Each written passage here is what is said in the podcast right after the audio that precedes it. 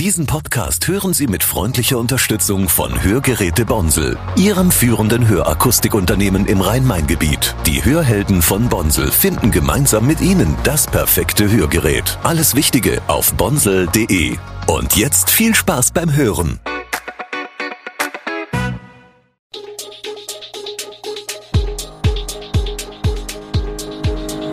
Gude, unser morgendliches News Update. Das Wichtigste aus Südhessen für Sie im Überblick. Guten Morgen aus Darmstadt an diesem 29. August. Betroffene von Herzoghöfe Pleite wollen um Wohnungen kämpfen. TÜV Hessen errichtet 102 neue Wohnungen in Darmstadt und Verkehrsbehinderung in Raunheim. Das und mehr hören Sie heute im Podcast. Nach der Pleite des Nürnberger Bauträgers Project Immobilien wollen Betroffene in Darmstadt um ihre Wohnungen kämpfen. Ziel der Menschen ist es, dass die 160 Wohnungen, die in den Darmstädter Herzoghöfen entstehen sollten, trotz der Pleite etlicher Gesellschaften des Bauträgers fertiggestellt werden. Ursprünglich wollten die ersten Käufer der Eigentumswohnungen bereits am 1. September einziehen. In einer ersten Sitzung haben sich nun rund 80 Käufer organisiert. Sie wollen unter anderem klären, wie die rechtliche Lage aussieht, welche Verpflichtungen der Bauträger hat und wie es mit der Finanzierung aussieht. Bundesweit sind von der Project Immobilienpleite rund 120 Bauvorhaben mit insgesamt 1800 Wohnungen und einem Investitionsvolumen von 3,2 Milliarden Euro betroffen. Nicht in Insolvenzgefahr ist nach Angaben des Insolvenzverwalters eine Investorentochtergesellschaft, die das Geld für die einzelnen Bauprojekte sammelt. Was das für die Betroffenen bedeutet, ist allerdings unklar. Der TÜV Hessen errichtet auf seinem Gelände an der Noackstraße im Norden der Darmstädter linken Siedlung vier Wohngebäude mit 102 Mietwohnungen. Die Rohbauten sind bereits fertig. Und, wenn alles planmäßig läuft, dann werden im Dezember die ersten Mieter in die Wohnungen, die zwischen zwei bis fünf Zimmer groß sind, einziehen können. Ohne Nebenkosten wird die Miete bei 12,50 Euro bis 14,50 Euro pro Quadratmeter liegen. Die vier Gebäude werden jeweils den KfW Effizienzhausstandard 40 Plus erfüllen.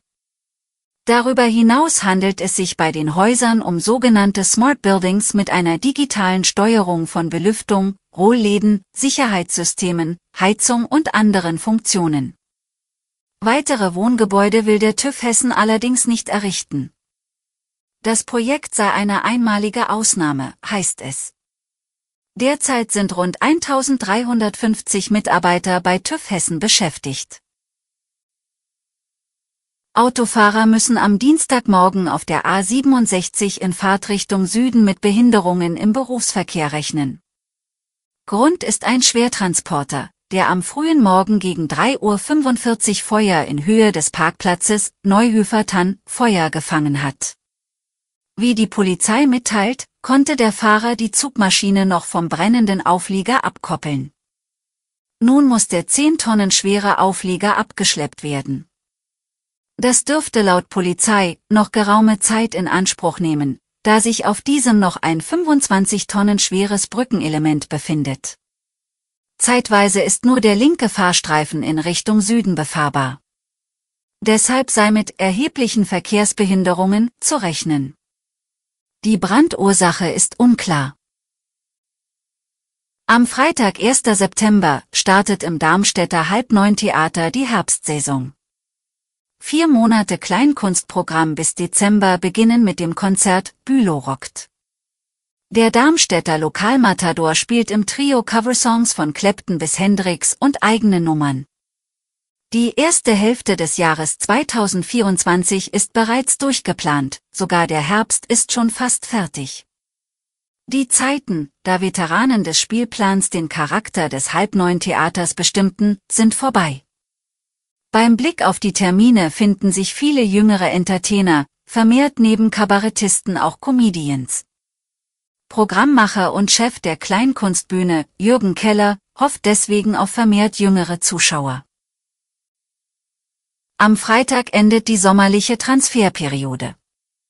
dann geht gerade für die Frankfurter Eintracht eine beispiellose Mischung aus Spekulationen, Gerüchten, Halbwahrheiten, Wahrheiten, tatsächlichen und nur vermuteten Spielerwechseln, endlich zu Ende. Jesper Lindström ist am Montag nach Neapel geflogen, soll dort den medizinischen Test absolvieren und dann beim italienischen Meister einen Vierjahresvertrag unterschreiben. Die Eintracht wird angeblich rund 30 Millionen Euro an Ablöse erhalten. Als Nachfolger für Lindström wird Fares Chaibi vom FC Toulouse gehandelt. Der 20 Jahre alte algerische Nationalspieler soll 10 Millionen Euro kosten. Weiter offen ist die Personalie Randall Kolomoani.